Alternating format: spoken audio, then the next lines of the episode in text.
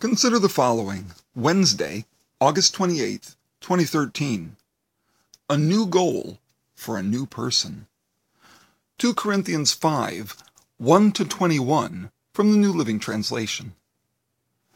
For we know that when this earthly tent we live in is taken down, that is, when we die and leave this earthly body, we will have a house in heaven, an eternal body made for us by God Himself not by human hands. We grow weary in our present bodies, and we long to put on our heavenly bodies like new clothing. For we will put on heavenly bodies. We will not be spirits without bodies. When we live in these earthly bodies, we groan and sigh, but it's not that we want to die and get rid of these bodies that clothe us. Rather, we want to put on our new bodies, so that these dying bodies will be swallowed up by life. God Himself has prepared us for this, and as a guarantee, He has given us His Holy Spirit. So we are always confident, even though we know as long as we live in these bodies, we are not at home with the Lord. For we live by believing and not by seeing. Yes, we are fully confident. We would rather be away from these earthly bodies, for then we will be at home with the Lord. So whether we are here in this body or away from this body, our goal is to please Him. For we all must stand before Christ to be judged. We will each receive whatever we deserve for the good or evil we have done in this earthly body, because we understand our fearful responsibility to the Lord. We work hard to persuade others. God knows we are sincere. I hope you know this too. We are commending our, are we commending ourselves to you again? Are we commending ourselves to you again? No, we are giving you a reason to be proud of us, so you can answer those who brag about a spectacular ministry rather than having a sincere heart. If it seems we are crazy, it's to bring glory to God.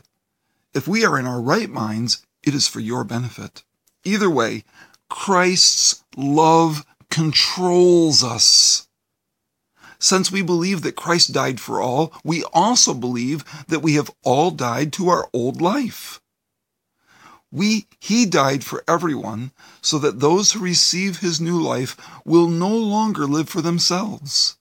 Instead, they will live for Christ, who died and was raised for them.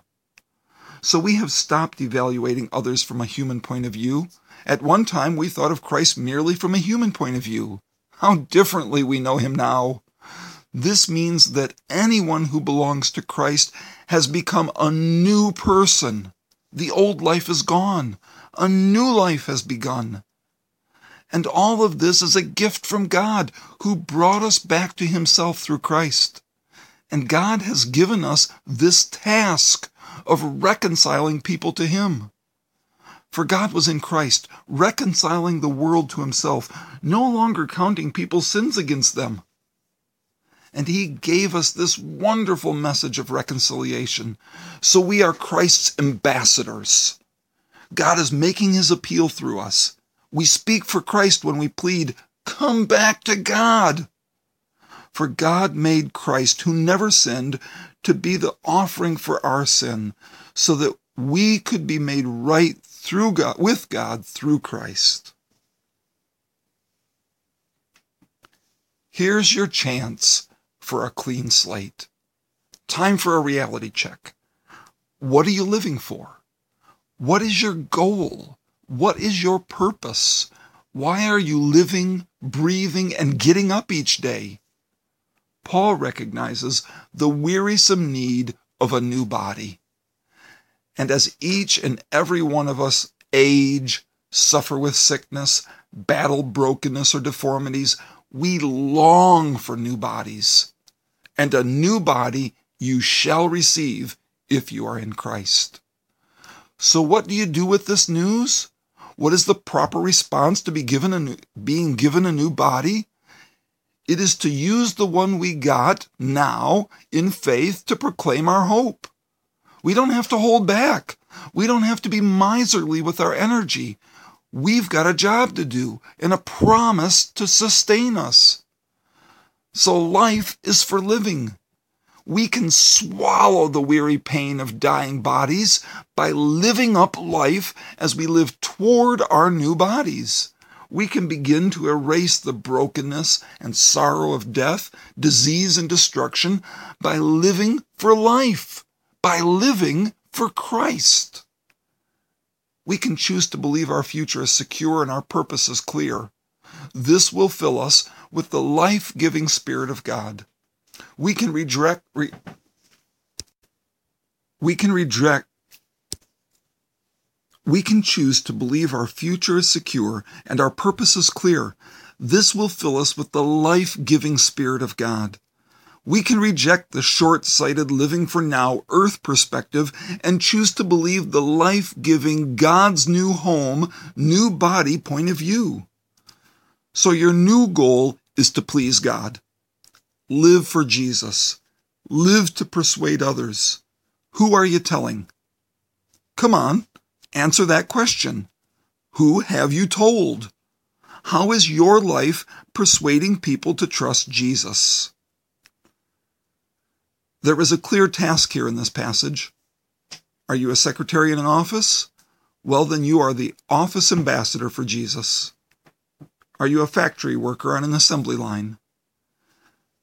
Then you are the factory's representative for Jesus. What do you stand for? You stand for life. You stand for the promises of God. You stand for judgment on sin. But you stand for grace, the gift of life, the promise of a new body, the purpose of God's glory, and the message of Jesus' glory. Sounds like you've got a, your hands full, but it sounds like you've got all the resources you'll ever need. And instead of dying, you're actually getting closer and closer to life. Real life is inching its way towards you. It's taking over this dying life. A lasting and solid life is hurtling into your wearisome descent towards death, and atom by atom, replacing every bit of you with a new, improved, living, breathing, loving, gracious representative of life, the life giver, and an eternal life.